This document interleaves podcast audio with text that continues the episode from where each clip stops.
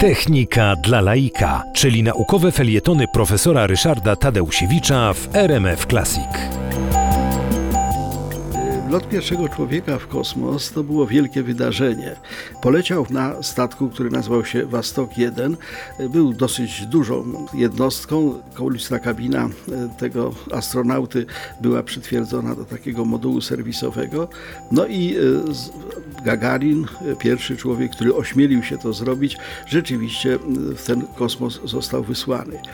Misja Gagarina była nie tylko pionierska w sensie tego, że była to misja, gdzie pierwszy człowiek rzeczywiście znalazł się na orbicie i potem z tej orbity bezpiecznie i cało wrócił na Ziemię, ale co więcej była w pewnym sensie rekordowa. Pobito wtedy bardzo wiele rekordów. Pierwszy to rekord szybkości lotu. Rakieta, właściwie satelita Ziemi na orbicie musiał poruszać się z szybkością co najmniej osiem kilometrów na sekundę. Żaden człowiek w żadnym pojeździe jeszcze takiej szybkości wcześniej nie, nie osiągnął. Również miejsce, do którego dotarł Gagarin w kosmosie, było bardzo odległe od Ziemi. Dokładnie miało tak zwane apogeum, czyli punkt najwyższej orbity, był na wysokości trzystu dwudziestu siedmiu kilometrów, co było po pierwsze rekordem, ale co było również powodem zmartwienia. Dlatego, że planowana orbita miała być na wysokości dwustu trzydziestu kilometrów. Natomiast zaciął się silnik rakietowy i wyrzucił ten statek kosmiczny o wiele wyżej niż powinien. Było to związane z pewnym kłopotem, dlatego że tak zaplanowano orbitę pierwszego lotu Gagarina, że gdyby nie udało się za pomocą silników hamujących sprowadzić tego statku z orbity z powrotem na Ziemię, to on sam miał po pięciu dniach wejść w, orbitę, w atmosferę ziemską, wyhamować, no i lepiej czy gorzej, ale gdzieś tam wylądować.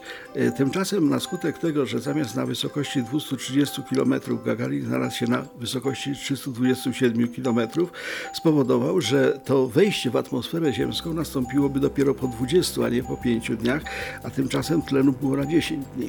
W związku z tym Gagarinowi rzeczywiście śmierć zajrzała w oczy, no ale rzeczywiście udało się ten, ten lot wykonać.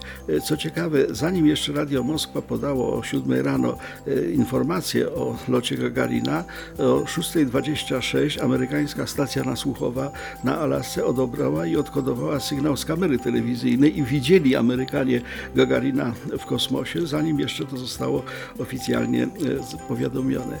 Co ciekawe, w związku z lotem Gagarina agencja T A S, czyli agencja serwująca serwisy informacyjne, dostała trzy zalakowane koperty. Pierwsza miała być otwarta, jeżeli lot się powiedzie. Druga miała być otwarta wtedy, gdyby lot się powiódł, ale astronauta wylądował gdzieś w, w jakimś zupełnie innym zakątku świata i w innym kraju, no a trzecia była na wypadek śmierci. Na szczęście otwarto tą pierwszą.